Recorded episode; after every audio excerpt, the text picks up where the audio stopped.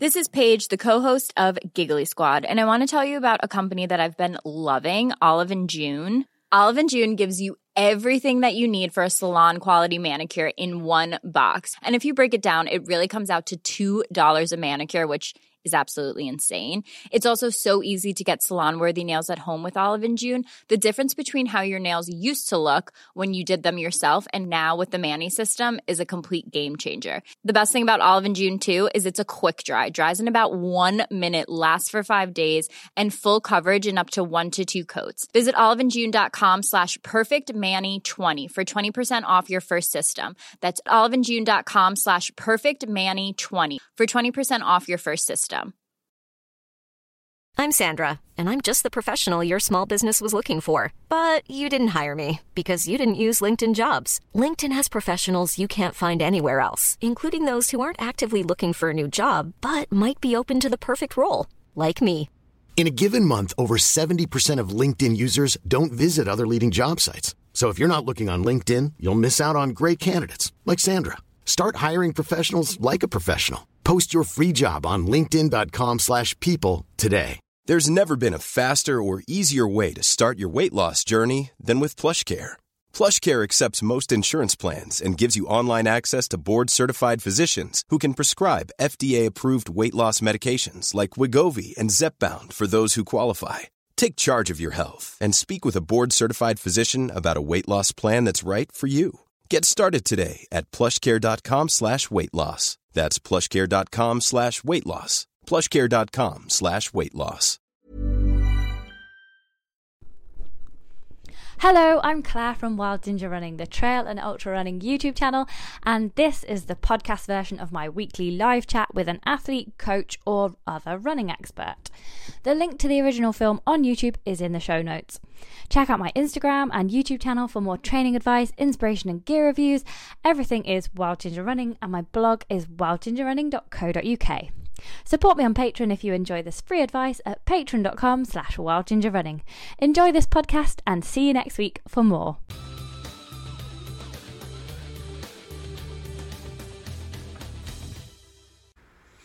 Good evening and welcome everybody to a slightly later live tonight. I am thrilled to be here tonight with sports rehab therapist and coach from Kinetic Revolution. He's got his own YouTube channel which you must join. He's got a Facebook group and an amazing website. It's none other than James Dunne. Woo! Thank you so much for having me. Thanks for the invite. That's it's very kind no of you. problem. It's great to have you on, James. Um, how are you today? What have you been up to?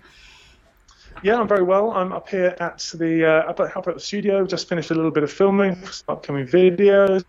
Um, I've got a Springer Spaniel at my feet, Charlie, who is sleeping at the moment, and hopefully, for the audio's sake, it remains that way. But um, yeah, it's, it's it's nice. I mean, we're here in the UK, so it's nice to be out of what was, I guess, I don't know what the situation is at your end in terms of what level restriction you're in, but Oh, nice to be first day out of lockdown. So yeah, it's uh, it's a weird world, but it's good to be able to run.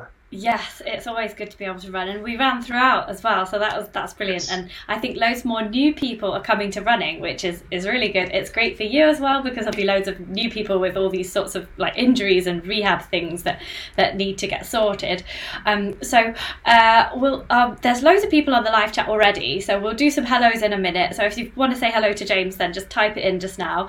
Um, but first of all, I just thought we should set the scene a little bit, James. Like, how did you get into it? Like, how long have you been running for? Tell us a little bit about what it is that you do.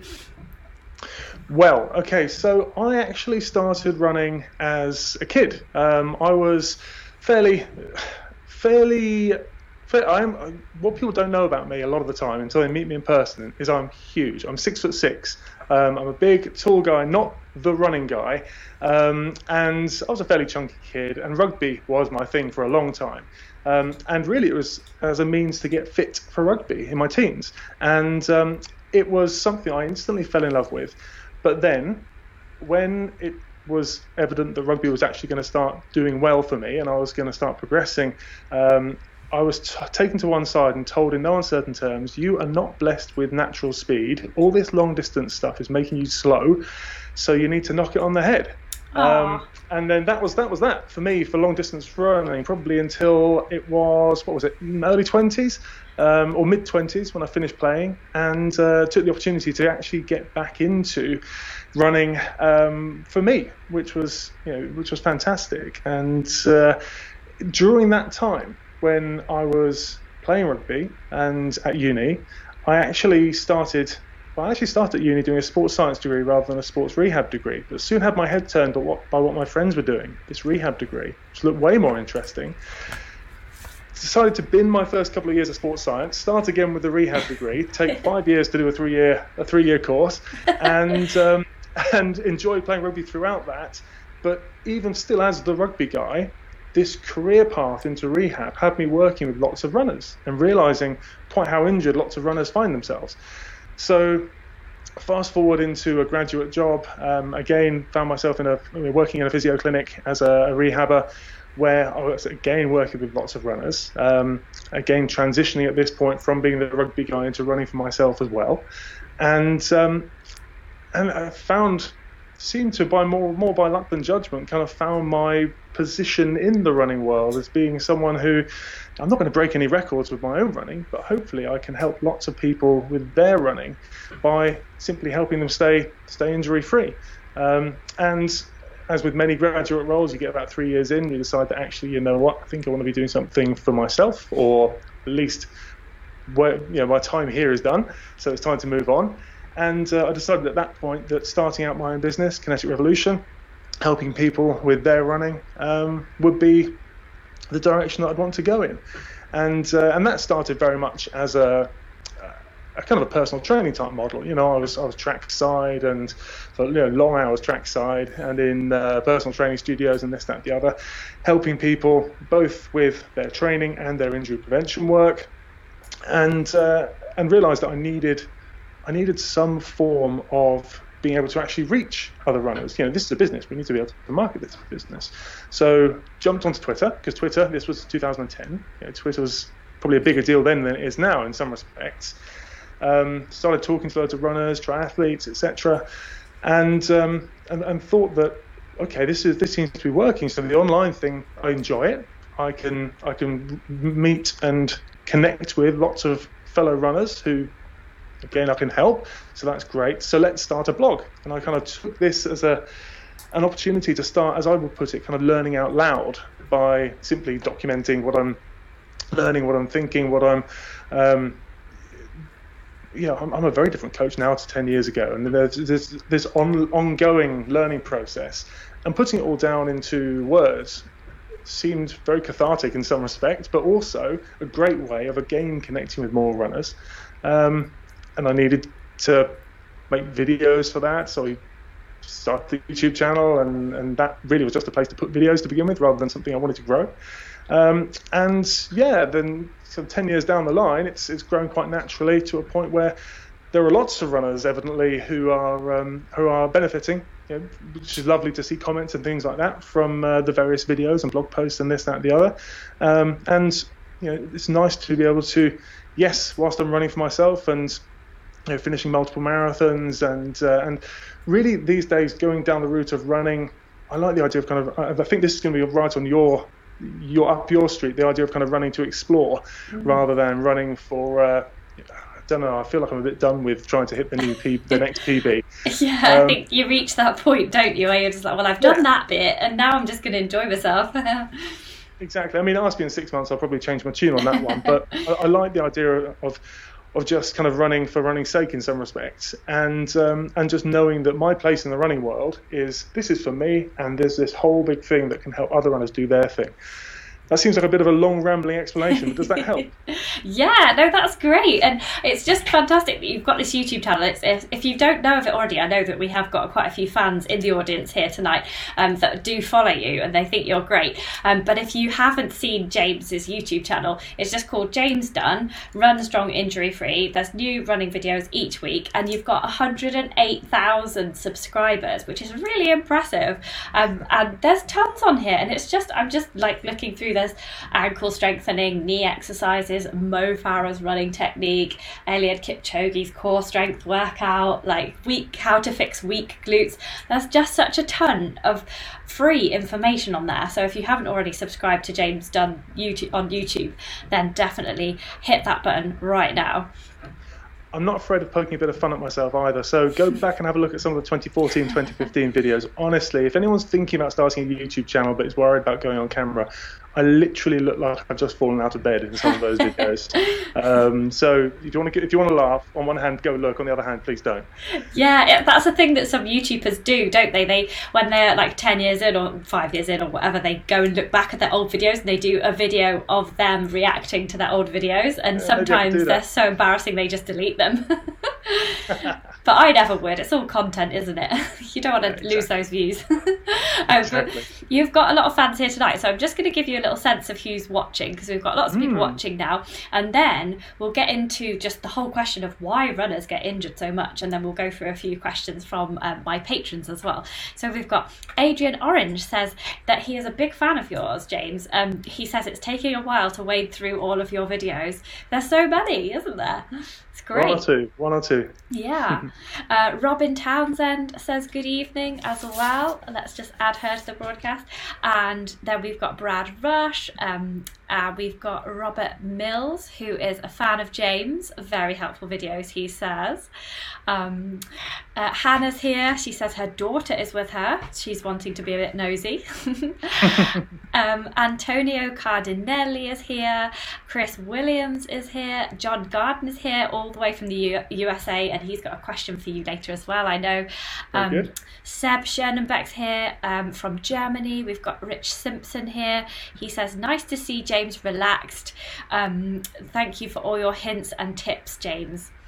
You're very welcome. It's nice to see some familiar, familiar, uh, if not faces, familiar names. Ah, that's cool. Adam yeah. Kinsley is here as well, and he says, "Hey There's James, one. love your work." So you obviously did a good job of promoting the fact that you were on tonight. So that's fantastic. um, so yeah, should we just start with like we were talking? You just mentioned this before in your intro, like progressing from the rugby world to the running world. Yeah, you'd think that rugby players would get way more injuries than runners, but it seems like runners get injured all the time. Like, do you, in your experience, why do you think that is?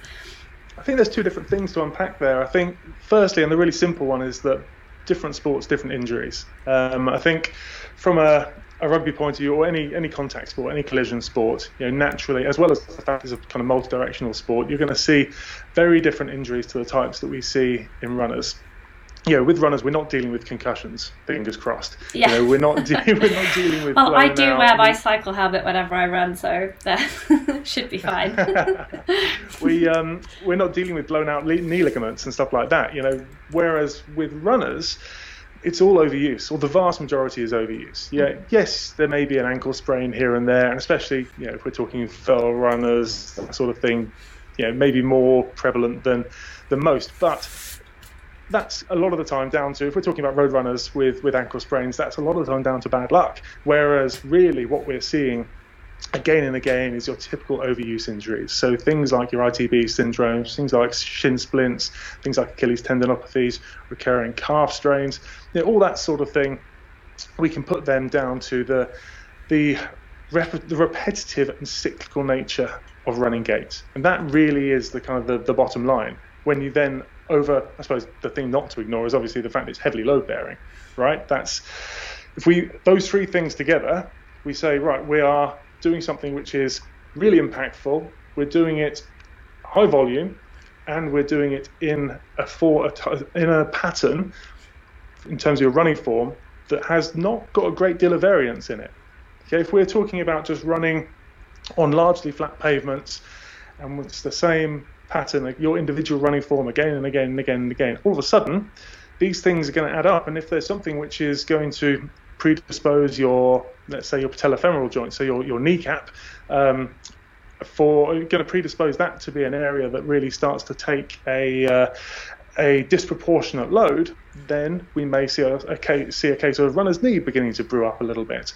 Um, interestingly, on that note as well, in my experience, I see far fewer recurring uh, or far fewer um, repetitive overuse injuries is what I'm looking for in trail runners than I do road runners, and I'm absolutely convinced that it's the variation. It's the fact you're, you know, it doesn't have to be super technical trail, right? But the fact you're off road and you're just mixing up the workout that your foot gets, and not just foot, you know, the whole way up the chain gets with every stride because it's slightly different compared to flat tarmac, flat concrete, flat or whatever. Um, it makes such a difference. Would Would you agree in terms of? Yeah. I know that you know, that's your world.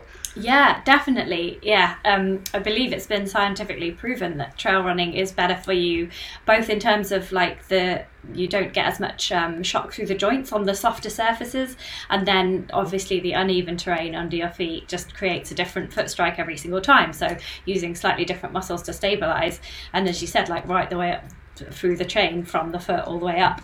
So so yeah, trail runners rock basically. pretty much. And it's something I was invited last year. Was it last year? Must have been last year to Love Trails. oh Um, yeah, Love Trails Festival.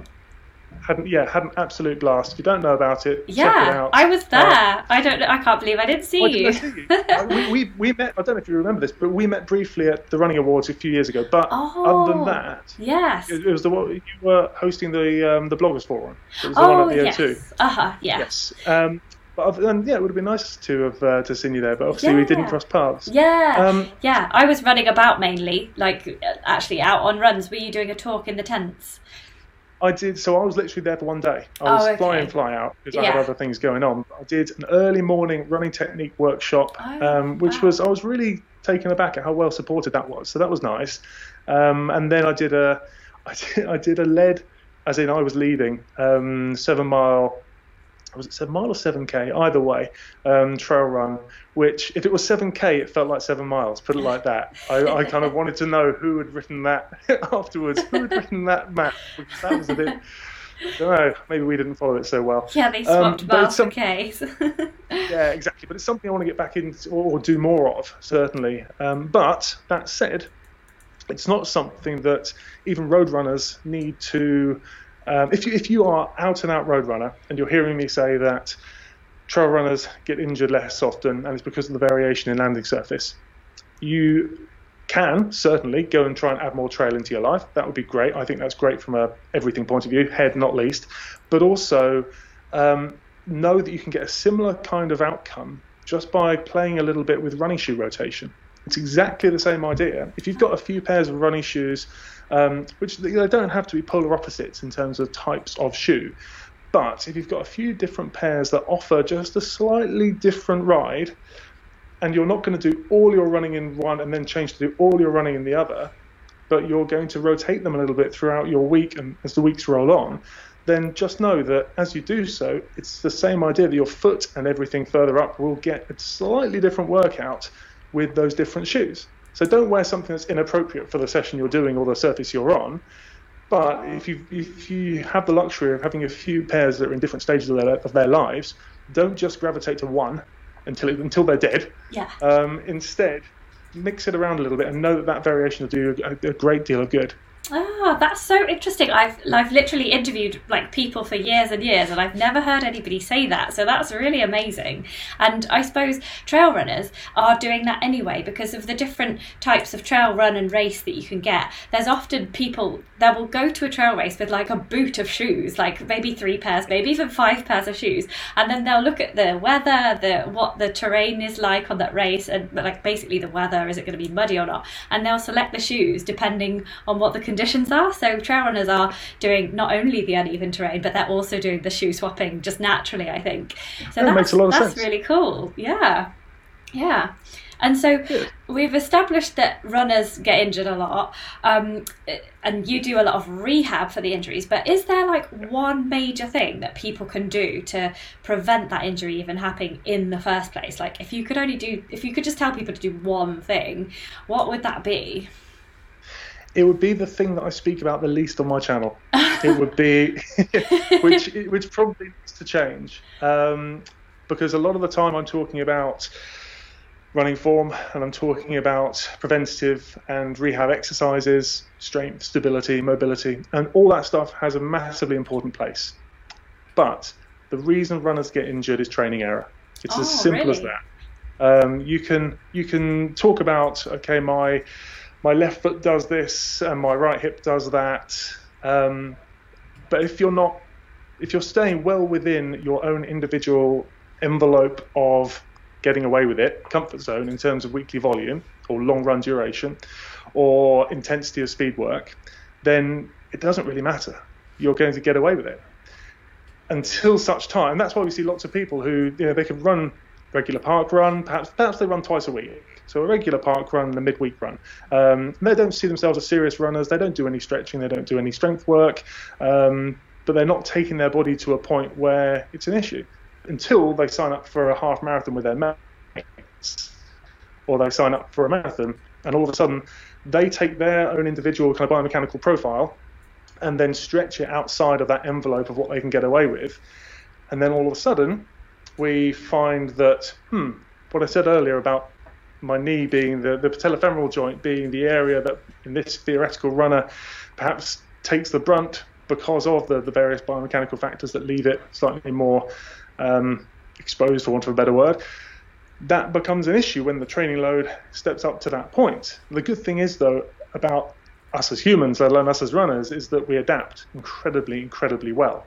And if we take the time, if we know that regular 5K Jane is here and she wants to be marathon Jane over here, if we take the time on that journey to allow our body to, or to respect our body enough so that we progress at the rate that it will become more resilient, for want of a better word, then you're going to have a much better journey and a much better outcome than if you say, okay, cool, I probably left it a little bit late to start with this marathon, and I, I've got this 16 week program. Great, I've still got 20 weeks, but I need to take these four weeks to get from a point where I'm pretty happy kind of dawdling around a 5k to a point where I need to be able to do that eight mile run at the first weekend of the, the, the 16 mile marathon plan. How am I going to bridge that gap?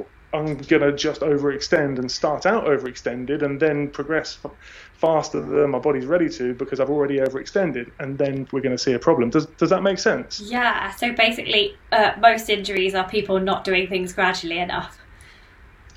Yeah, and making making big jumps in terms of so volume, frequency, and intensity. So making big jumps in terms of one or many of those factors at once.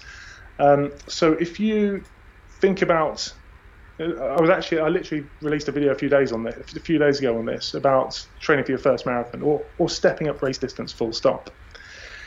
If you're stepping up race distance, let's say the context is training for your first marathon, then regardless of the different speed sessions you could do, the big thing that really matters is your weekly volume and your long run. If you forget, know that your pace will improve over the course of 16 to 18 weeks just by being consistent and working on getting longer, longer, longer, longer, longer, basically spending more time in this aerobic zone.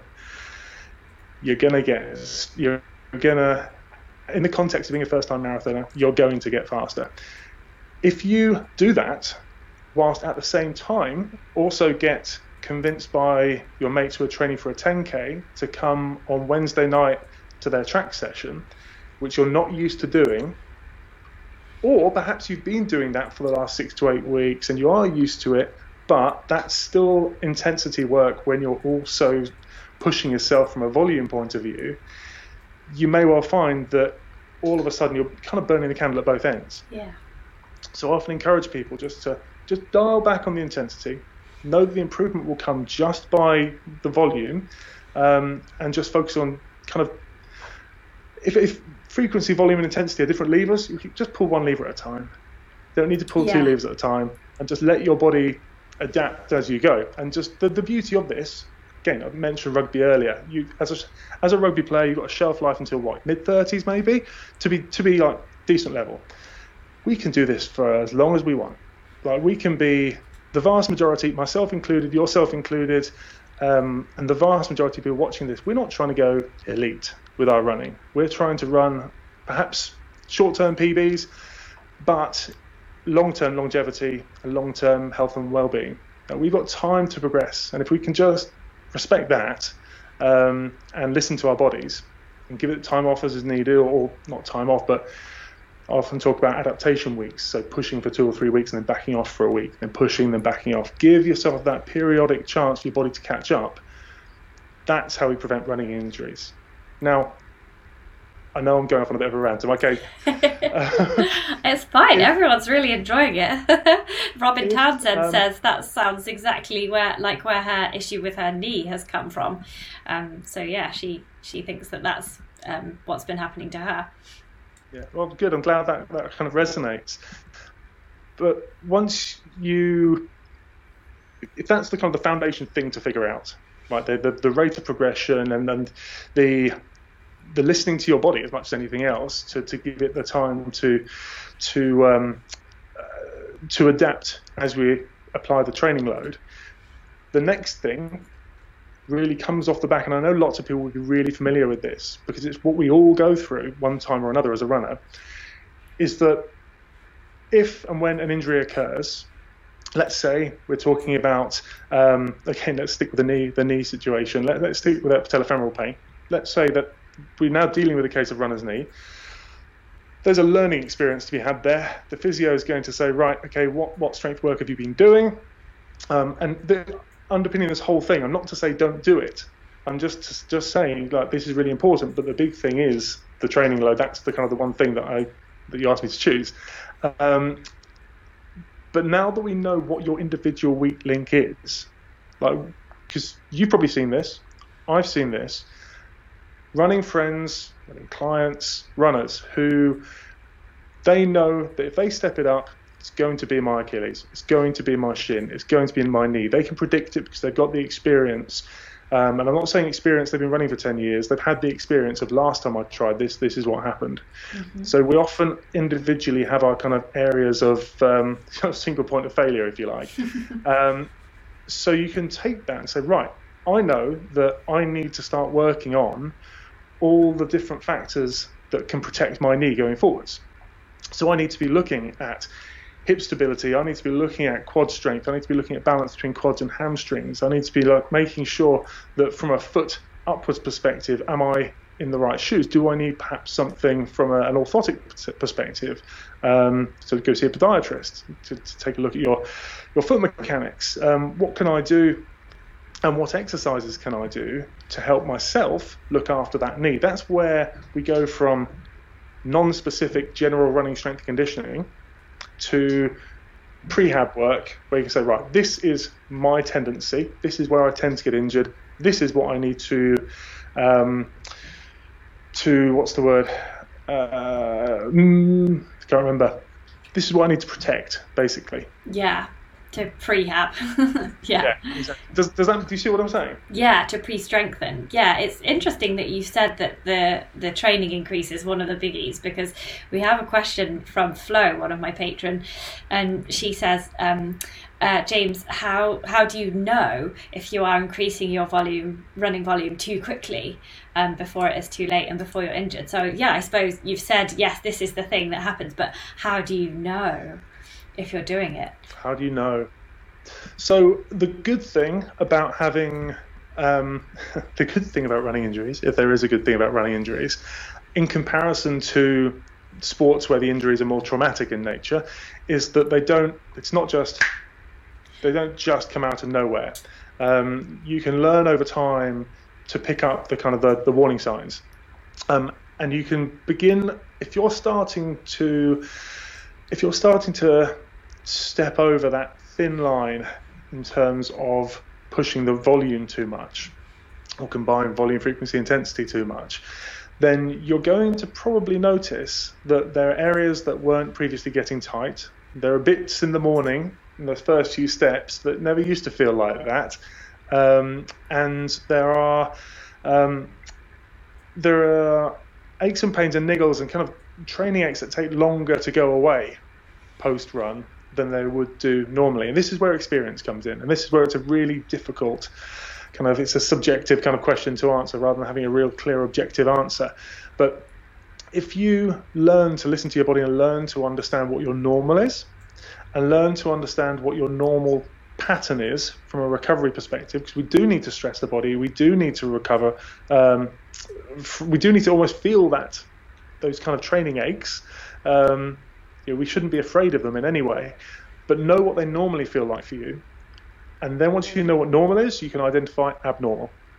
And if you can see a correlation between, hmm, this hurt, or this took longer to recover from, and that's what I did this training week, then that's where we can start to see patterns. And pattern recognition is really important. So encouraging people to to start a training diary would be a really good step as well, and not just a training diary in terms of um, in terms of literally logging miles or logging logging sessions and paces, etc., or or, or um, uploading to Strava and walking away.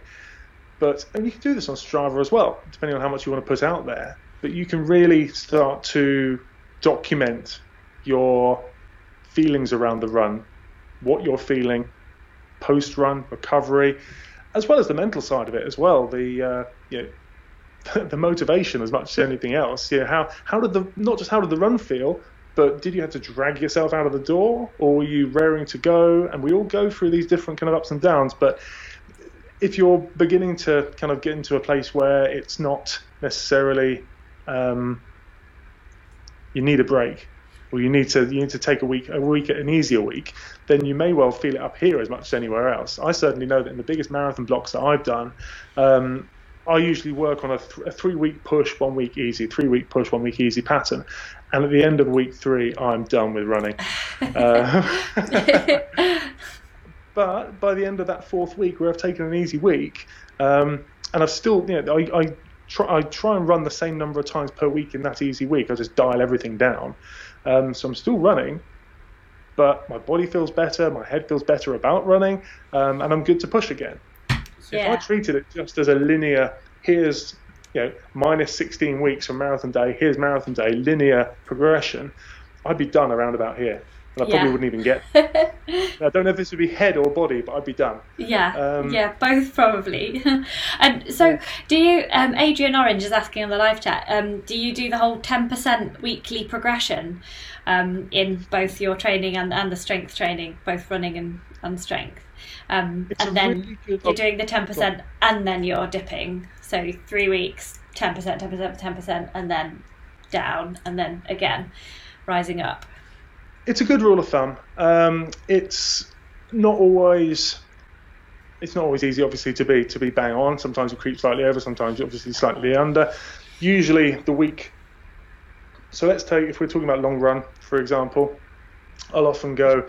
Um, so if we're talking week one, week two, week three, week four, week five, week six, I'm often doing something like um, this is week one not being week one of the program, but of this example, um, I'll do 14, 16, 18, down to 10, they'll do 16, 18, 20. So I'm, I'm always, I'm not picking up where I leave off, if that yeah. makes sense. Yeah. Um, but yeah, is it 10%? Not strictly. Um, but the principle is more there. I'm more interested in 10% when it comes to weekly mileage rather than long run distance or duration. Um, mm-hmm. That that for me is slightly more important.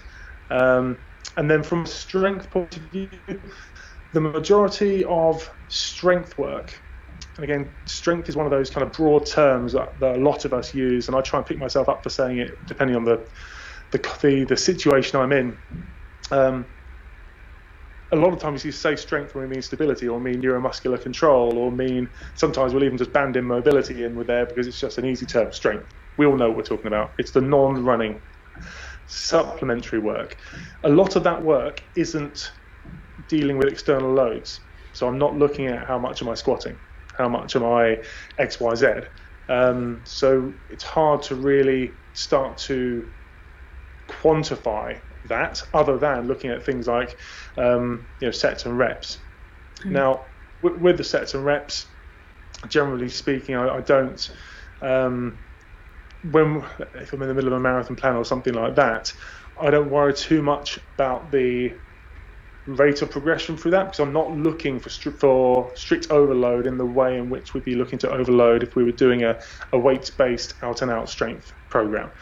Um, I'm more interested, and this is what I mean by saying strength is a bit of a broad term. I'm more interested in looking at the quality of range of motion. I'm more interested in looking at the, the, control of that range of motion. So looking at the, the neuromuscular control of the exercises, particularly things like our single leg exercises, um, and working working with those kind of parameters rather than looking specifically at how much am I how much am I lifting, how many reps am I doing. Um, if I want to make it harder, I could just slow it down. I could be talking about time under tension rather than talking about number of sets and reps. So it, it, it gets a little bit difficult in that respect. Um, and that's where an interesting conversation for another day or later on could be had around you know, when is it good to lift weights as a runner versus when yeah. would I not? Yeah, we've actually got a question about that. Um, Becky McCoy, um, she says, um, I followed James's Kinetic page for a while, um, and there are some absolutely fantastic resources for us on there. Um, she started your 30 day program as well, but she never got around to finishing it, so uh, she's going to do it in the new year as a resolution. Um, she says, her question to you is, what does your typical week look like in terms of the balance between the running and the cross training and the strength training? So it kind of changes week by week a little bit, um, but I try and get out on a regular basis to try and hit kind of three of running, three of strength slash mobility work in the week, um, and then we've so for lockdown specifically, we actually moved a uh, Concept 2 rowing machine into the house. Oh. So I'm trying to get on that a couple of times per week as well for a bit of bit of non uh, non weight bearing cardio as well. So that's that's something I've always really enjoyed. So it's nice to do that. So a good a good breakdown of three runs per week, three run specific prehab, I suppose we could call it, um, per week is a nice way of looking at that. And I just try and make of those three runs, try and make again, we're looking back across lockdown. Really, just trying to make one of those a, um, a kind of a middle long run rather than a long long run, if you see what I mean. Um, very very different to whether I'm actually marathon training. This is more more. It's been more of a ticking over period for me more than anything else. Yeah, so it sounds like a good balance there as well. Um, and yeah. I think a lot of people these days, um, whether you're working from home now or still going to the office, um, a lot of us are sitting down a lot. Um, it has even been called the, the new smoking, hasn't it? Sitting's the new smoking. So, yes. John John Gardner has a question for you. I think he's watching tonight as well, so that's great. Um, he says, How does James recommend those of us who have been sitting forever at work to begin to improve our hip mobility for running? Um, besides standing more and sitting less. so I'm guessing he doesn't have access to a, a standing desk, poor thing. Yeah, so, so, I mean, you kind of took the first point I was going to make is around just trying to change those patterns. You know, if you, if you can find a way, um, which I know isn't the answer to the question for John, so I, apologies for starting there. It might but, be yeah, for some other people. yeah, exactly. You can find a way. Standing desk. Um, I've been known at home just to go into the kitchen and um, our fridge freezer is perfect for me. Just plop the, plop the laptop on. perfect. It's, uh, you are yeah, very tall though. You said, didn't you? I am very tall. Exactly. So it's um, yeah, that's a certainly. I just find one way or another, finding a way of just changing it up is certainly helpful. But other than that, I do try and make time if I know that I'm going to be at the desk or, or just generally laptop bound one way or another for hours on end. Um, I try and set myself alarms um, just to get out and, and go for walks um, and just start to, you know, again, it doesn't all have to be running, right? Time on feet is time on feet. So getting out and just moving the body goes a hell of a long way. Um, and then on top of that, getting more specific about really looking at specific workouts. There are a number of workouts on my YouTube channel, a number of little collections of mobility exercises which are very hip focused, um, which will just start to get you into better routine when it comes to mitigating the effect of being sat down. So lots of hip flexor stretching, um, bit of hamstring stretching as well won't go amiss. I think if you can really start to hit lower back, hamstrings, hip flexors, um, in quads, then that's going to take you a heck of a long way. And something we see a lot of, um, in my experience at least, is runners who find themselves one way or another desk bound and end up with pretty tight hips. They often are the ones. Naturally, they're the ones who are often also told, "Oh, we need to get you working on your glutes. Your glutes aren't working properly." Blah blah blah. That's been spoken about to death. But what I see is that the next kind of level to that is they're often the runners who come in talking about lower leg problems, talking about lots of calf problems, Achilles problems. Because when you're running, if you're not able to get the, the propulsive push, the propulsive drive out of those all important posterior chain muscles, glutes, hamstrings, then you're going to find propulsion from elsewhere, and you're going to find yourself pushing from the ankles more so than pushing from the hip. Um, so a lot of the time, I find that getting people actually working harder to improve their hip mobility often actually makes their calves and their ankles, their Achilles, much happier as well. So, yeah, really I would. Um, yeah, I'd suggest just jumping into trying to think what, if there's a, a, playlist on the on the um, YouTube yeah, channel. If I'll you... link to it in the description below, and yeah. if you're listening to this on the podcast, I'll put it in the podcast show notes as well. Yeah, we, I'll, I'll find it and I'll send you it, Claire, after this. Okay, that sounds um, great. Well, John's actually listening live right now, and he says, I am actually standing right now at work. He's in America, so they haven't finished work yet. Um, but he says, I have a couple of decades of sitting to correct, alas. Got you yeah, that's um, it's just consistency. Yeah. I think there's there's it, it takes time. It certainly takes time, but um, it's not about. The good thing for us is we're not training through the splits, right? And yeah. the, the, the the reason I bring that up is my girlfriend's actually a dance. I say girlfriend, fiance now is actually a oh, um, dance instructor. yeah, well, it feels it feels like uh, we went to get married in the oh. middle of the summer, so Oh, yeah, poor anyway. you. Yeah. Yeah. So next year, next yeah. year. Anyway, um, what was I going to say? Yes, she's a dance instructor, so yeah. she is constantly working on her flexibility, and it is wow. slow progress, definitely. But the good thing is, as runners, we don't need to go mm. into this kind of realm of hardcore developmental stretching. Um, we can work more so on just a lot of the times maintaining what we've got and just starting to undo some of those imbalances that come from the daily in daily in and out um, of uh, of being sat behind a desk all day, and yeah. that comes a lot easier with a bit of bit of consistent training than the sort of work that she's trying to do in terms of developing her yeah. splits, etc., etc. She's completely different. Um, well, Robin Townsend is really pleased that she joined the broadcast because she says, I'm still sitting here in my office chair. so she says she's glad she joined this session. Hopefully, she's going to be able to stand up soon. And I think uh, we've got one of your, probably one of your own admirers, um, somebody called Narrowboat Longpod says, he is tall. so I don't know if you recognise that name from your YouTube channel. I recognise the name. I do recognise it. He's a big fan. I think it's a he. I just assumed that it might not be a he. Um, so let's just move on to a little bit of lower back pain here because we've got a question from Hannah, who I think is watching as well just now. Um, oh, it's her girl's bedtime, so she is struggling to watch, but she was on earlier. I did see her. Um, she can watch back later, but she's saying um, she wants to ask you about lower back pain after an ultra. She had it um, when she did 30 mi- when she does more than 30 miles, um, and she does that through a mix of walking and running. So um, she's doing the Lakeland 50 50 uh, next year. It's mm-hmm. her first uh, 50 miler. So she's just wondering if you recommend anything for um, lower back pain after ultras that she could work on prior. Yeah, okay. So initially, the way what, what I thought you were saying there was um, anything for afterwards. So but it sounds like yeah. more so now it's actually what she can work on beforehand. Yeah. So, oh, sorry. Yeah. I mean, she gets the lower back pain after the ultra. I, got, um, yeah. So, is there anything she can do now to sort of stop that happening after her next one? I suppose. Yeah. Yeah. No, I got you. Um, so, the thing about being on your feet for so long, um, you know, and I, I kind of got a feel for this a little bit uh, interesting. I'm, I'm, actually considering doing my first ultra next uh, yeah next year. Ah, so amazing. Be, oh, are you going to film it? Are you going to make a film of it and put it on your YouTube channel? Mm, not sure. That seems that, that seems more your territory, to be honest with you. oh, I think I'm, I'm, I'm, pretty happy in the studio back there, just popping a camera up and doing some exercises. Yeah. But oh, um, I might, get, I might get yourself one sure. of these and take yes, it with you. Exactly. Yeah, we could always um, pop it on my channel and then direct a load more people to yours. that'd be cool. Um, but yeah, I'm not trying to make it about me. But the the story I was going to tell was that I helped my fiance Holly um, around her first marathon, Rotterdam, um, and she finished that in 4:47, um, which.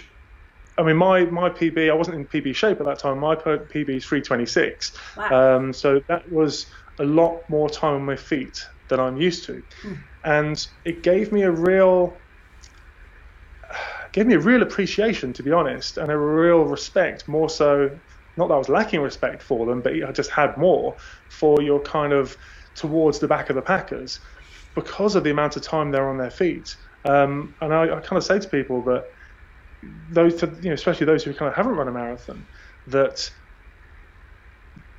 just because those who are winning their, marathon, so these guys, you know, guys who won Rotterdam, what were they? Two, I don't know, It's it probably sub two ten, certainly.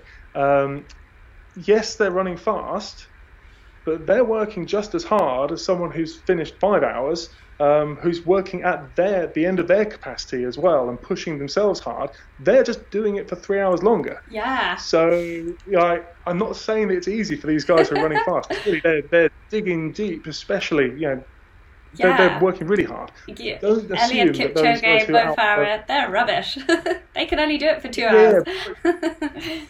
But yeah, do, you- see what I'm saying though? It's it's, Mm. it's certainly illustrated this point that intellectually I knew, um, but you know, there's no substitute for personal experience. That Yeah. getting out and and you remember all the hoo ha a couple of years ago with um, the the back of the Packers at London, the, the Oh. disrespect that they got. yeah. Um, and I just found that really hard to take because it's just so much time on the feet, and the time on the feet, naturally, your low back is such a crossroads in the body. Okay, so all the movement we're doing as runners, one way or another, it passes through the lower back. So, by the, by the sounds of it, from what um, I can't remember the, the questioner's name, but what, but by the sounds of it, from what we said, from what Hannah said, um, it sounds muscular. This is with a big caveat, right? Uh-huh. I haven't seen you, Hannah. I'm not. I'm not. I haven't assessed you, Hannah. Blah blah blah. But the way you describe it coming on sort of later in a race and it feeling tired, perhaps I'm putting words in the mouth there, feeling tight afterwards. It sounds like kind of muscular tightness that's come on through fatigue and time on the feet. So that then begs the question of is there any conditioning work that you could be doing? Simple exercises um, like your kind of Superman holds, those sorts of things, lying face down on the ground and just working on strengthening the muscles of the lower back. That's great, and just general conditioning work would certainly be worth working on. But there's also nothing that's going to replicate the actual demands of spending longer on your feet with whatever you've got to carry with you, etc., etc.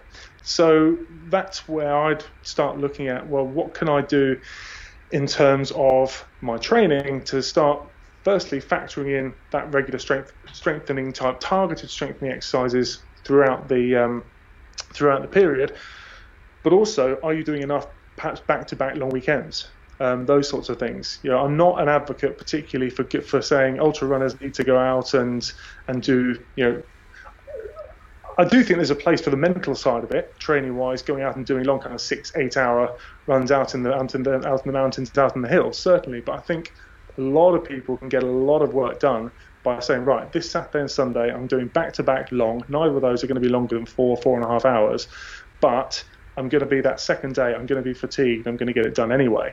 You get the benefit of breaking that pattern in terms of the repetitive loading that would otherwise be there if you were doing eight hours on your feet yeah.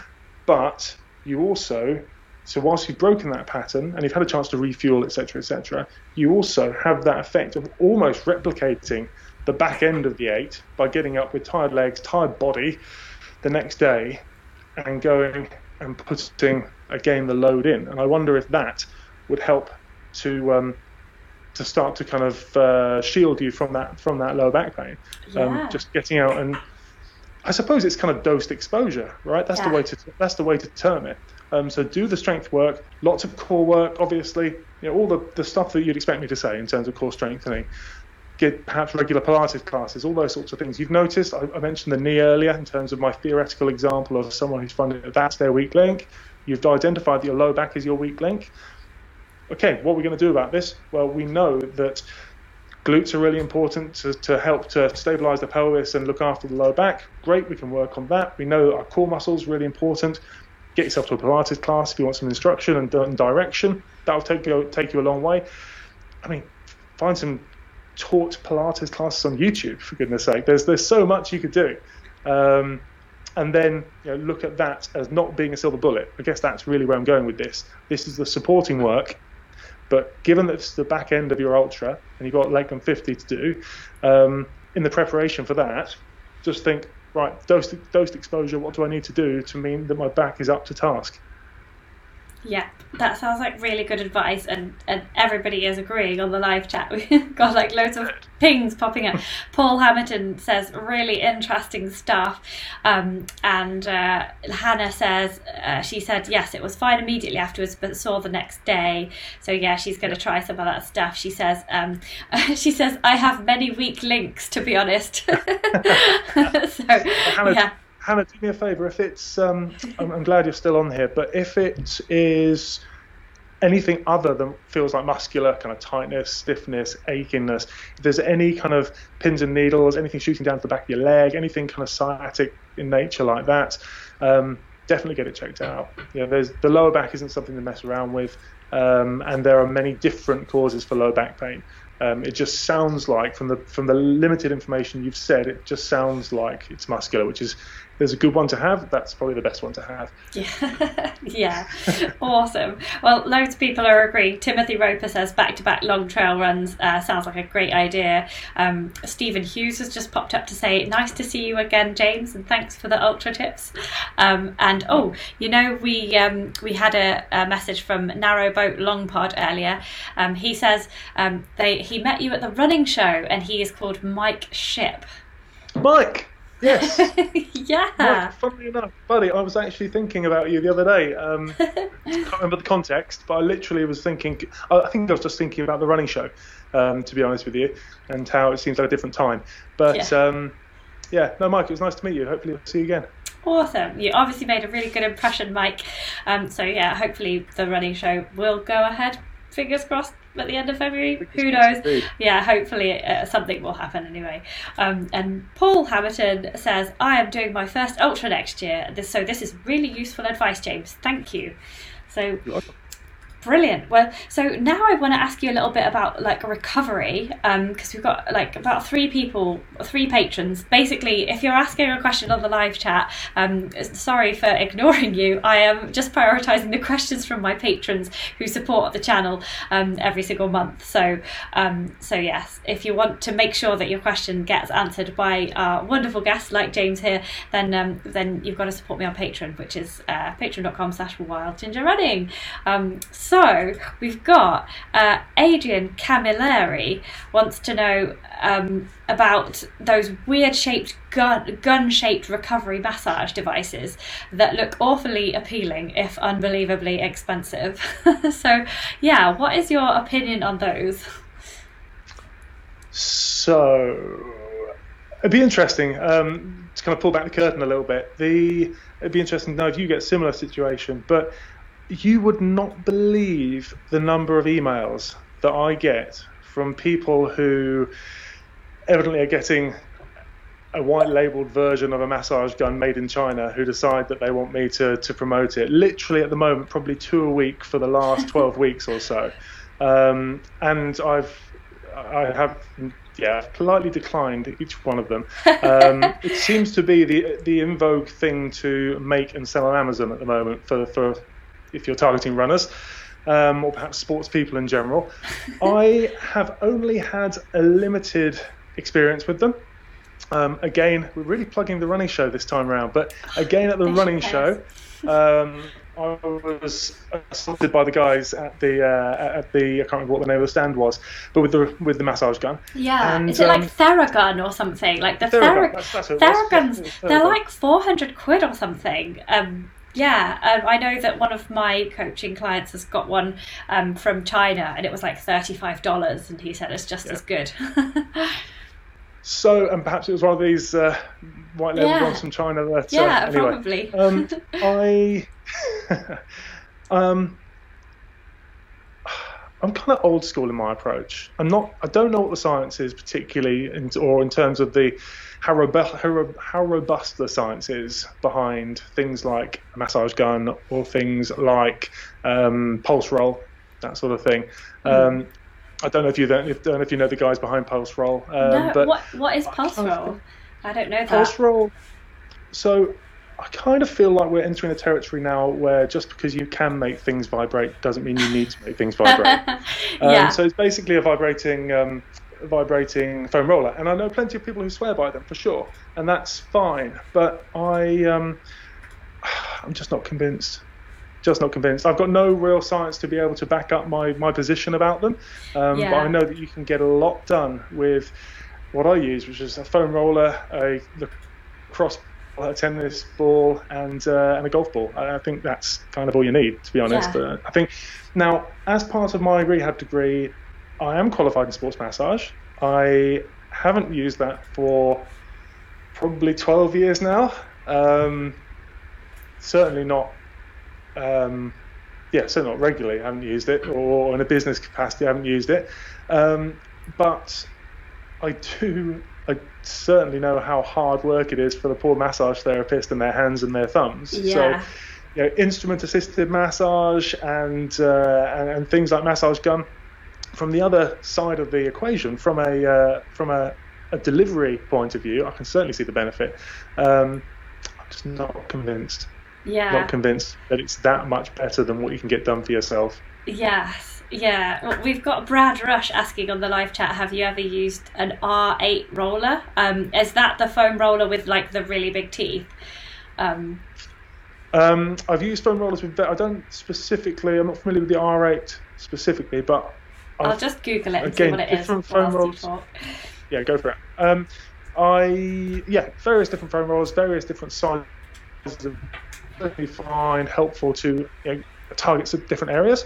Um, you know, I think that's helpful. I'm in a lucky position where I have got a kind of menagerie of, of foam rollers out the back there, which I do kind of choose different ones for different areas. But um, again, I think if you pick one up with various different surfaces, um, then that in itself will will give you a nice variation. Yes, But no, I'm, I, I, let me see if I can find, find the R8 myself right I here. found it. Do you have it? Yeah, I'll Okay. put a picture up on screen. Um, you probably know of it. It's the one which um, it goes, it kind of clamps around your leg.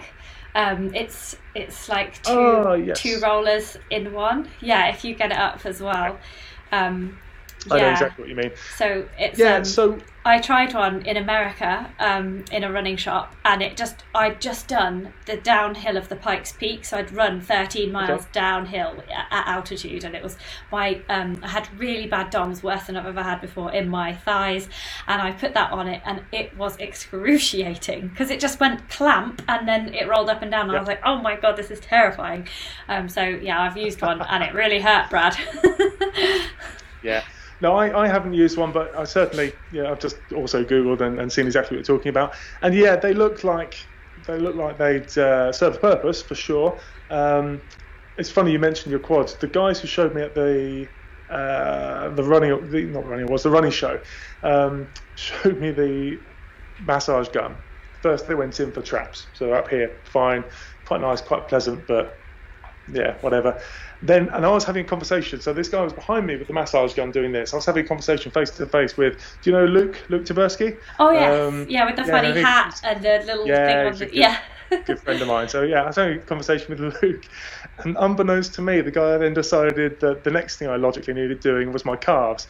Oh. And I swear to you, the guy nearly he nearly wore a size whatever shoe at that point. It was that's my kryptonite: people massaging or foam rolling my calves. It's, um, Especially without yeah. warning. Yeah, exactly, exactly. So, um, no. To answer your question, I haven't used one. Um, Yeah. But we we're going to we we're going to talk uh, a little about uh, foam rollers in general and, and Yes. recovery, etc. Yeah, Uh, Craig wonder- Webb wanted to Some- ask you about that. Um, so we've got Yeah. Craig's question here. He's like, "Oh, what the standard debate of foam rolling or stretching? I'm still torn between the two and end up doing none." um, different tools for different jobs. I think is kind of the. It's not an either-or conversation. That's the way I look at it. Um, from a stretching point of view, we're looking at improving, not necessarily improving range of motion, motion unless you are looking to literally improve the the uh, muscle length to do things like I was talking about with Holly, learning to do the splits, all that sort of stuff. But really, we're talking about um, if you know you've got an area. So again, for me, it's my calves that has a tendency to get tight with, for me again, mileage. Then using stretching to, and again, we mentioned the conversation earlier about uh, people sitting down a lot of the time and tightness to their quads and hip flexors. Using stretching to, in a targeted way, return those muscles to their normal length and to um, promote good, healthy, normal range of motion. Now, we're not talking necessarily about finding um, extra range of motion that as runners we don't necessarily need. We're talking about finding the appropriate range of motion for your body at that given joint, which we can then also couple obviously with stability. So whenever we have mobility and, and movement at a joint, we also need to work on the control to be able to to, to adequately control that uh, that extra range of motion at the joint. But from a stretching point of view, um, we're looking to again perhaps look at the conversation between dynamic stretching versus static stretching. Um, so you can use stretching in a more dynamic fashion as part of a warm up. So looking at again taking your body through that range of motion, taking your muscles through the range of motion to get them prepared for the upcoming session, not just prepared in terms of warm and you know kind of mechanically ready from a muscle fiber point of view, but also from a neuromuscular point of view, get the, the, the way the muscles and nerves talk to each other and the nerves talk to the brain, get everything ramped up and ready to run, so that kind of dynamic stretching into your drills, into some strides, that sort of thing. Really powerful, really important. And then post run, that's where we're looking to do static stretching. And again, whether we're talking about hips, whether we're talking about ankles, whether we're talking about your lower back, start to ease those areas that potentially get tight and return them back to their normal state. Um, and that's where the conversation between stretching and foam, foam rolling somewhat differs. Because from a foam rolling point of view, we're not just talking, or we're not really talking about working you through a range of motion, as you would do with a stretch we're talking more about tissue health. We're talking more about working on the fascia as well as simply the muscle tissue. Um, we're talking about working on being more targeted at addressing things like trigger points within the muscles. So little areas locally within the muscle tissue that get, I suppose, to be kind of colloquial about it, kind of knots as much, you know, as much as anything else. Kind of working those little areas to try and um, allow them to dissipate, allow them to relax, to again improve that the health of the whole muscle tissue of that, that individual muscle. And then, like I said, with the, the fascia, we're working on, and again, the way I describe fascia, for those who aren't familiar, is imagine you've picked up um, a chicken breast from, from Tesco's or wherever, pick your supermarket of choice, um, and there's the kind of the white film over the, the chicken breast itself. It's not skin, um, but it's kind of t- quite surprisingly tough white film that encapsulates. Yeah, it's the, like transparent, the, isn't it? Yeah, yeah, exactly. Yeah. It kind of encapsulates that chicken breast, in this case, tissue. That chicken breast tissue, that muscle tissue, well, the film that we're peeling off there, that's effectively fascia. And fascia is a um, a tissue which almost kind of well, it does, kind of both separate individual muscles and muscle groups, but also creates a layer between the, the muscle and other tissues within the body. Now, that fascia, in the same way that muscles can, over time, um, start to, what's the word? Well, start to get tight, start to become you know, less healthy muscles. The fascia as well can start to not move as well, because the idea is that the fascia should move quite gently and quite smoothly with around the other tissues that it's that it connects to or that it moves against. If there's adhesions, although there there are areas where that fascia isn't moving well, then using something like a foam roller can do a lovely job of just starting to loosen that up a little bit and improve the, the general kind of well-being tissue-wise of the whole area. So you can use a for, for, for that sort of thing, whereas you, where you're being more targeted, whereas stretch from a stretching point of view, you're more so just looking at taking your the, the given muscle group, the given joint through a range of motion. So it's somewhat somewhat different. And then from a foam rolling point of view, again we've got the benefits of um, you know you're also almost able to rather than just sit the fo- sit your body on a foam roller and target one point. You've also got the benefit of being able to use almost long kind of massaging strokes with the foam roller and get this kind of um, improved blood flow and kind of lymphatic drainage that would come with gentle long massage strokes. Do you, do you, see what I mean? So you can do that, which you can't do with stretching. Yeah. Um, so they kind of do both. Also, he should be doing both then, probably. He's doing a bit of both. There's an argument. There's definitely an argument for them both. Um, I'll hold that thought uh, for a second, but there are also areas of the body. So your quads, and I'm not just talking about. So usually when we stand up and do a standing quad stretch, you'll feel it straight down the front of the thigh, and that's really the quad muscles. That's rectus femoris. there are four quad muscles, so there's the three vastus muscles as well. Now, it's actually really hard to put them uh, into a end of range stretching position. So to try and put yourself, to try and manipulate your body into a point where you're feeling a stretch through those muscles is is actually surprisingly not easy to do. Whereas using a foam roller, you can actually really directly target those muscles without having to go into end of range. And the same can be said for muscles like your uh, your peroneals down the outside of your lower leg. You know, actually quite difficult and uncomfortable to take to end of range. Whereas not necessarily with a foam roller, but with a tennis ball, you could do a lovely job just getting in there and work on any areas of tightness, work on any kind of trigger points quite nicely, quite effectively. So different tools for different jobs, definitely. Yeah. The yeah. point the point that I was trying to um, remind myself to come back to, and that's why I jump in here now so I don't forget, is that the danger with all this stuff, the danger with all this stuff, and it comes back to what I said earlier about training load, and ironically, the thing being the thing that I don't speak about enough. Um, it's so easy to look at, use my channel as an example, all the different things on there, go, when am I going to run? When am I going to work? Let alone this is a full time job, just looking after my body. How am I going to have time for all this?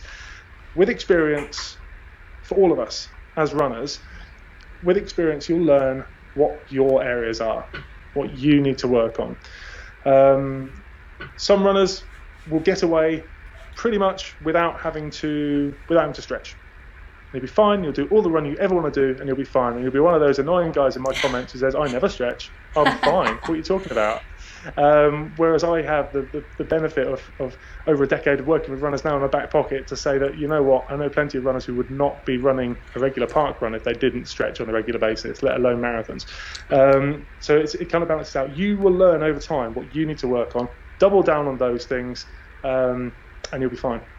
Yes, that has, that has been re- reiterated in the live comments as well. Doug Wood says um, that warm up and recovery um, is personal to each person. So what works for one person might not work for another. So, yeah, it sounds like he's summarised that nicely. Um, have we got time for just one last question, James? Go for it. One yeah, last I'm question, um, and then we'll wrap it up. Um, so, uh, Adrian uh, Camilleri, um, it, it's a quite a, a like so I don't know what this thing is actually. It's he's seeing a lot of athletes either use or promote skin scraping. He says it seems to be some sort of chiropractic nonsense. Brackets and don't get me started on the scientific basic basis of chiropractic. um, but I know a whole bunch of runners who swear by it. I would really like to hear the opinion of an actual sports therapy therapist on the practice. I haven't looked into it enough.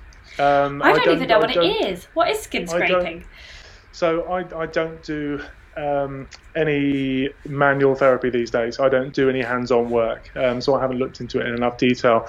My limited understanding to it is that it's um, uh, some sort of kind of in, instrument-assisted massage, and you're kind of working on more from a fascia point of view than from a, a muscular point of view, or it's um, or it's some, or it's potentially focusing more on the sensory side. But I'm not, I'm not overly familiar. Um, I need to look into it more. So, useless answer. My apologies. I'm more about um, more about the exercise, corrective exercise therapy than I am the hands-on side. So yeah. that's well, it yeah, says, that's cards on the table. It says here that it's a bedrock technique in dermatology, um, and you kind of scrape the scrape the skin off. But that doesn't sound like what he's talking about. It's it looks like a pumice stone to me, but I don't think that can be the thing. Um, it must be something different when applied to chiropracticness. Mm, maybe I'm thinking of something different then, but that's that's certainly not what I had in mind. Yeah. Okay, oh well. Oh well. We've ended on a kind of uh, then. a bit of a. oh. Um, uh, but yeah, don't worry. we'll cut that bit out. Um, but but yeah, it's been absolutely fantastic having you on to answer all these questions. Um, there's been tons on the live chat that I haven't even got around to asking you. So maybe you need to come on again um, in 2021, and we'll do another Q and A. Um, if you've got, the fantastic got time, James pick, Dunne. Pick a couple. Pick a couple if you've got time. Oh, okay, right. Who shall I pick? Who shall I pick? Um, oh, yes, here's one. Death Metal says, What are your thoughts on ice cold plunges and cryotherapy for recovery? Wow, okay, so I really like it. actually. Um, it's something that I got into back in the day when I was playing, uh, again, when I was playing rugby. So we've kind of gone full circle a little bit in the conversation. um, so post session um, and post um, post match, so post session, we'd literally have a bunch of baths in the changing rooms. Um, and we had I was fortunate enough to play at, uh, play at a club that had um, yeah, we were all full time and we had full time backroom staff. And while we were out training, they had um, people there filling up the ice baths and getting it ready. So you'd literally walk in, you'd disrobe, and you would be faced with this decent sized bath. And it's not a cold bath with a couple of casual pieces of ice in. There's probably a one to one ratio of ice cubes and water in this thing. And we'd be in there for what was it? I think it was it was five minutes, and you'd be neck height, five minutes, um, and then we'd do five rounds of one minute on, one minute off, warm shower, bath, warm, warm shower, bath. Wow. Um, and that um, I have ever since really sworn by that. Um, don't get me wrong, I don't do that on a regular basis, but I know that if I need to, if I need to, you know, focus on recovery and, and I'm feeling you know, if I'm towards the back end of one of those week threes, as I mentioned earlier, um, it's not unusual for me to run a cold bath and, and hop on in. Um, and again, the day after a match back in those days, it would be 10 minutes up to your neck. Um, and then it would be, I've just remembered something I'll tell you in a minute. Um, it, would be, it would be 10 minutes up to your neck, and then you'd be out and you'd do 20 minutes low level, low intensity cardio on a bike um, Oh, or go for a long walk. They, they just literally use that as recovery. So again, the science is pretty mixed in terms of the actual benefits, um, but I, for one, really do like um, like the, the, the, cryo side of things. Um, what made me laugh is I had memories that it wasn't just the cold baths. We also used to, and for us in the UK, I'm not sure what we have in the US equivalents, equivalency wise, but we had wheelie bins oh yeah. full of water um, and ice, and we they, literally they'd fashion these steps. So you go up a couple of steps and hop in the wheelie bin, and you'd just be there, kind of crouching in a wheelie bin like Oscar the Grouch, um, just uh, just just miserably cold. Uh, and bearing in Yeah, mind- you'd be crouching in it, wouldn't you? Well, But you'd Yeah. be crouching in it, but someone who was shorter would be like submerged. Lots of people are finding this hilarious. Hannah Baisley says, I don't care how good they are for recovery, I can't think of anything worse. Adrian says, it sounds like torture. and Recycle on Wednesdays says, the same. so, yeah, uh, that's that's very good. I know that after trail races, if there's been a lake nearby or a river and I've got in like up to the waist and soaked the legs, um, it feels so good. Um, I really recommend. Yeah, I don't I don't care about the science. It definitely works for me. Definitely. Um, have you uh, go on, no, go, go on. have you got time for one more question? Yeah, why not? One more question and then we'll wrap it up, folks. So Stuart Passmore says, "What are your thoughts on the next uh, on the next generation of, of the Alphafly and the next generation of shoes?" So, seeing as we were talking about shoes right at the beginning, um, yeah, what do you reckon about all these this carbon business in all the shoes? Yeah. Okay. So let's let's broadly talk about carbon soles or carbon carbon insoles, as in carbon within the midsole of the shoe. Um, I am really surprised that I'm really surprised kind of going down this route a little bit because it's going to change the biomech- It's going to change your biomechanics um, in terms of the way the actual foot. So think, you know, you're not just about how then we're talking about translating up ankle, knee, hip, lower back, um, but the way there's a really important mechanism called the windlass mechanism within the foot. Um, and as we as we think about going from foot flat, so foot's flat on the ground, to where your foot then levers up and your heel comes off the ground at the back end of your stride, and your big toe is still on the ground, the ball of the foot's still on the ground, and you're creating this lever around the big toe. And the lever that you're creating around the big toe and the other toes effectively lever the plantar fascia over the ball of the foot and create more rigidity through the arch of the foot. So it gives you this rigid platform off which to push. It's a really fundamental piece of the arch- piece of the, the architecture of the foot. I just feel like with something that's going to give you something that does a very similar job, has a very similar role. Again, I'm not a not a podiatrist, um, and you know I'm not. Um, it'd be interesting to hear a podiatrist's thoughts on this, but something does a very similar job is going to be detracting from what the foot has to do. On one hand, cool. Are we saying that we're saving a bit of energy? But on the other hand, if you're over time detraining the foot and not asking the foot to work as hard, and I appreciate that people aren't training in these shoes, um, so that's not perhaps as valid a comment. But if over time we're learning not to use our foot in that way, then you know, potentially we're opening ourselves up to issues. Um, it was interesting seeing Bekele um, pull out of London um, with a calf issue. Coincidence? Shoe. I don't know. No idea.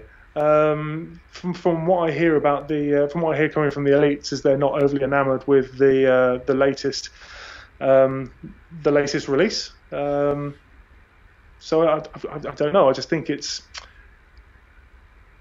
it's really interesting now. We're applying more structured technology to take away from what the body should be able to do for itself. Yeah. Um, I'm what, kind of what, surprised what, they haven't ruled it out as like a cheating type thing. Personally, like. Yeah, yeah, it's um, that's a contentious one, isn't it? I, I, don't really know what I think about that, to be honest. I think it's. Uh, are we assuming that everyone at top level at some point is going to be using them anyway, so it's a level playing field, or are we? Yeah. You know, it's not going to roll down. But then we are seeing it rolling down. So because yeah, loads of runners at my so club. Yeah, yeah, yeah, So they're all getting not, one. Yeah, exactly. So exactly. So again, that doesn't make sense. So it's. I'm just intrigued as to where this goes. I think is the best way to put it because you know, at, at what point do we then? Do you remember? Okay, I'm going on a bit of a tangent now, but do you remember we had compression wear a few years ago? Oh yeah. That had strips had strips, plastic strips on the outside, I think it was, okay. um, to give you more elastic return uh-huh. through certain, certain muscle groups. Yeah. Um, are we looking at kind of the same thing? Are we looking at? We are we? Is this I, don't want to sound like, like weird. Like a bionic suit or something. Like theory. Inspector Gadget. At, yeah, exactly. Are we looking at a bionic exoskeleton now? Like, yeah. I don't know. yeah, maybe. I, yeah, I need to. I need to retract that because that's a weird comment. But you know, you know what I mean. It's kind of the body needs to be able to do what the body needs to be able to do. Yeah. Um, and stay strong and not have external crutches mm-hmm. um, do the job for it because otherwise you become less uh, robust, I suppose, for want of a better word. And we saw that we see that in, for example, American footballers and, and Super League. You know, certainly, I don't know if it's still going on now, but in Super League, um, we had. Uh, it was common practice that everyone gets their ankle strapped. American footballers, certainly, everyone gets their ankle strapped.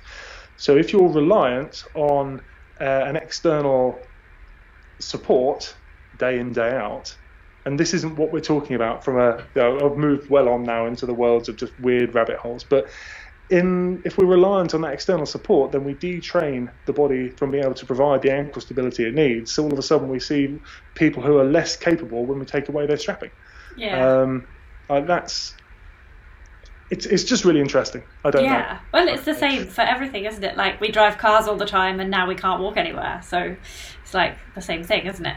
We sit down all the time, and now we get injured when we spread out. So yeah, it's it makes total sense to me what you've just said completely. Good. That's two of us then. Yeah. we'll yeah. We've lost everyone else, but the, the two of us are fine. well, um, I'm going to have to wrap it up now because it is uh, quarter past nine. We've taken up so much of your time. Um, and it's absolutely brilliant to have you on and uh, just tell us just briefly where everyone can find you if they don't already know your stuff online um, let us know um, how people can follow you and get involved with all the training videos that you do yeah, so we've plugged it a couple of times already. Um, so the YouTube channel, hop on over. So youtube.com um, forward slash James Dunne. Um, and the other good place would be my website, so kinetic-revolution.com, or just, just literally just Google James Dunne 30 Day Challenge. Um, and the 30 Day Challenge is actually a really good place to start and literally walk you through 30 days worth of mobility work, strengthening work, a little bit of running technique work, um, as a bit of a snapshot as to what you could be doing as a runner. Not what you need to be doing every day, because none of us need to be doing 30 day you know, need to be doing every single day this kind of work. But if we can use that as a springboard to then get into a three times per week routine, it's a pretty good place to be. So yeah, hop on over there, and uh, I'll see you there. That's awesome. I just can't believe it's all completely free as well. It's such a fantastic resource. So definitely everybody subscribe to the YouTube channel and, and get on the website and do the 30 day challenge as well. And join the Facebook group as well. It looks like a really good place to be as well. Yes, yeah. Certainly. Well, good, well, good. Um, you've had some great comments here tonight. I'm just going to um, read you out some thank you comments from everybody watching here, um, just so that you feel really good about yourself. Um, so, Adrian Orange says, Really good listening to James, very informative. Thank you both. And Paul Hamilton says, It has been brilliant listening to an actual expert, James. Thank you. um, so, uh, KGKD says, Thanks both. Uh, Robin Townsend says it's been fantastic. Thank you. Right, Recycle on Wednesdays says thanks very much, much appreciated. Doug Wood says he follows both of us and has done for a while, so he enjoys both content. So thanks. Ah, well, uh, support me on Patreon nice. then, Doug. awesome. um, Paul Linford says thanks, really interesting. Chris Murdoch says thanks. Oh, I've got tons of people watching tonight. K- Christina says thank you, it was fantastic. Um, Narrowboat Long Pod, which is, as we know, Mike, uh, says thanks. Mike, yeah. Ellie Wilbur says thanks. Hannah Bailey, Baisley says thank you very much. You answered one of her questions earlier. So, yeah, much love for you on the channel, James. So, hopefully, you'll get at least 10 more subscribers now from this broadcast. Well, that's very kind. Thank you. Thank you again for inviting me. It's been a lot of fun. Yeah, thank you so much. And hopefully, we will catch up at some point in 2021. Yes, hopefully so. Fantastic. Well, good night, everybody, and see you soon, James. Bye. Bye.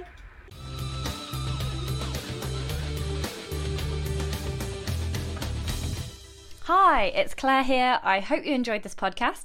These live chats take place every Wednesday evening at 6:30 p.m. UK time on Wild Ginger Running YouTube channel. And the link is in the show notes. I just wanted to let you know that you can find this and loads more advice and inspiration and gear tests all about trail and ultra running on my YouTube channel, Wild Ginger Running.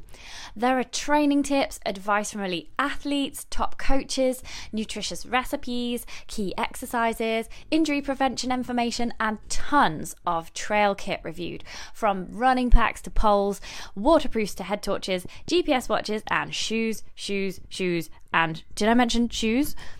I've been going for a few years now, so there's a huge archive of content to help you out with your trail and ultra running. To quickly and easily find the information you need, simply type your query into the Google search box and then write Wild Ginger Running after it. Then Google will show you whatever blog posts or films I have on that topic. Give it a try. And if you appreciate listening and all the information I share on YouTube, you're also very welcome to support me on Patreon, which gets you some additional excellent perks and the chance to win some awesome prizes. For as little as the price of a cup of coffee every month, patrons get discounts, extra films, access to the exclusive Facebook and Strava groups, the chance to ask questions to every live chat guest, plus automatic entry into my monthly competition to win £400 worth of trail and ultra running gear. There are only about 150 patrons, so the odds on a win are way better than the lottery. Interested? Find me at patreon.com slash wildgingerrunning. Thanks for listening, guys. Have fun, enjoy your run, and I'll see you on the trails.